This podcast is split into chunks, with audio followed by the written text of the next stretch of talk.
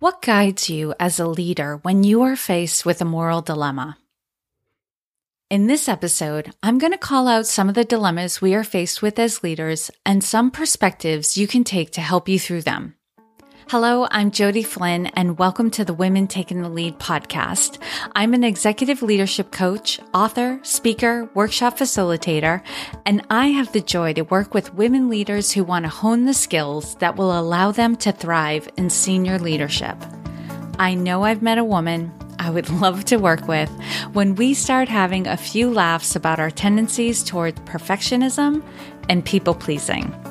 I had been living in Maine for the past 18 years, but I'm currently in Massachusetts, staying with family, while I prepare to make my final move to Virginia. It's less than two weeks away now. Thanks to the beauty of technology, I've been able to continue to work with women all over the world, even in the midst of so much movement and transition. I do individual coaching as well as workshops and team retreats, and I am the current president of the board for the Maine Women's Conference. I spend the free time I have catching up with friends and family, coordinating my move to Virginia, and finding calm by watching the Great British Baking Show. Growing up, I was taught that life brings challenges to us all, time and again, and these challenges would call one's character into question. These challenges would all look different and would come at different stages in life, but at their heart, they would likely fall into one of two categories you would need to decide between doing what is right but hard and doing what is easy. Or you would need to decide between protecting your identity and ego or being honest. What I found is right when I think I've mastered my integrity and ability to always do the right thing, another situation comes along, again, same dilemma, new clothing, that gives me pause and I have to decide what to do. It feels like these days there's barely been a pause before the next challenge comes. Luckily, most situations do not require an immediate response and there's time for reflection before acting. But sometimes that reflection has led to inaction or staying quiet, and I'm not sure that was always the right thing to do either. In other cases, I didn't take the time to reflect and started talking when I should have been reflecting. Dilemmas you may be faced with as a leader could be how to handle the situation when you've made a mistake. You have an employee that is underperforming. You have an irate customer and they are unleashing their pent up frustrations on you. Someone makes a racist or misogynistic joke in a work setting. Someone makes a racist or misogynistic joke in a personal setting. You are called out for making a racist comment. You are criticized for your leadership. You are passed over for recognition or promotion. What has the last year brought to your doorstep? Hearing Poet Laureate Amanda Gorman recite her poem, The Hill We Climb, at the inauguration on January 20 gave me goosebumps in a good way. Her intention was to inspire and call us to the present moment. And in my case, her mission was accomplished. Here is an excerpt from her poem. We will not be turned around or interrupted by intimidation because we know our inaction and inertia will be the inheritance of the next generation. Our blunders become their burdens. But one thing is certain. If we merge mercy with might and might with right, then love becomes our legacy and change our children's birthright. Many of the problems in the world are due to inaction and inertia, ours and those who came before us. We may have inherited a problem, but if we don't act, we will pass it on as a much bigger problem to the next generation. Last year, I heard an expression, it's not my fault, but it is my problem. I love this expression because it acknowledges two things. One, I may not have created this situation, or I didn't create this situation. And two, even though I didn't create this situation, it's now my responsibility to fix it. Sometimes we get in our heads that if we didn't make the mess, we are absolved from cleaning it up. That thinking only leaves a mess unattended to and possibly getting worse. Another line in that excerpt of Amanda Gorman's poem had me pausing to digest it. If we merge mercy with might and might with right, then love becomes our legacy and change our children's birthright. This line speaks of compassion and forgiveness. It speaks of the ability to make change and acting, not just for our own good, but for what is good for generations to come. That's a really lofty idea, so let's bring it down to ground level. If on a daily basis we treat ourselves and others with compassion and practice forgiveness, we will empower ourselves to face challenges. And if we consider not just the immediate impacts of our decisions and actions, but consider the long term consequences of our actions or inactions, we will be more empowered to do the hard things. I'm going to address having compassion and practicing forgiveness first, and then I'm going to come back to considering long term consequences. When you have compassion for yourself, there's nothing to protect.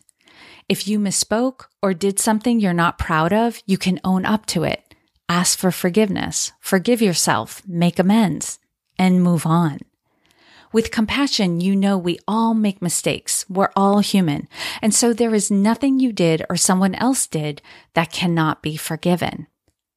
When faced with a dilemma of owning up to a mistake or brushing it under the carpet and hoping nobody noticed or won't mention it, you own up to it. I have been eating humble pie a lot lately, and I tell you, it's freeing. It's freeing to just admit I made a mistake, to admit I wish I had acted differently, to ask for forgiveness. It smooths over rough situations much more quickly than pretending it didn't happen or denying it had an impact. And forgiving others does more for you than it does for the other person. I could do a whole episode series on forgiveness, but for the focus of this episode, I'll just say a couple of things. Forgiving someone does not mean you can't hold them accountable to their actions. If the situation warrants it, you have a conversation about what happened.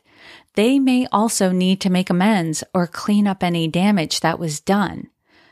However, by forgiving someone, you let go of resentment or the need to punish someone.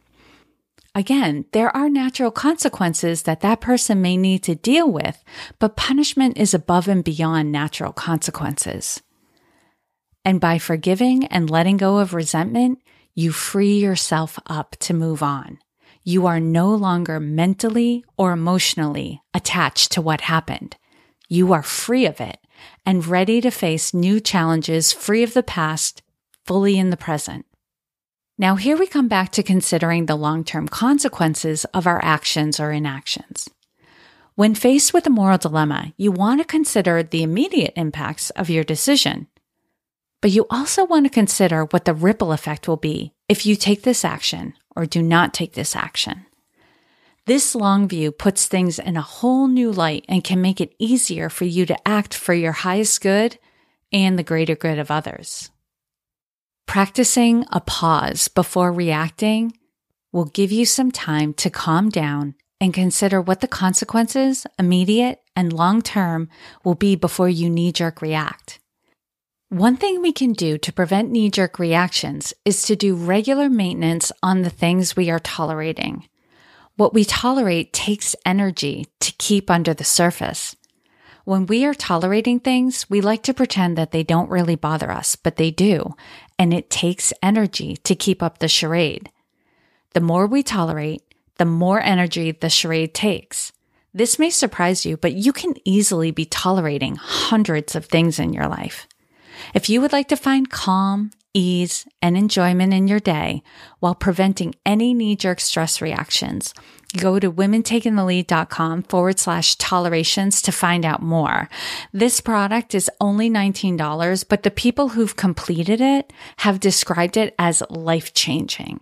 This can make the difference between calmly facing a dilemma or going into the situation already feeling tension and drained of energy. I'll leave you with the last line of Amanda Gorman's poem.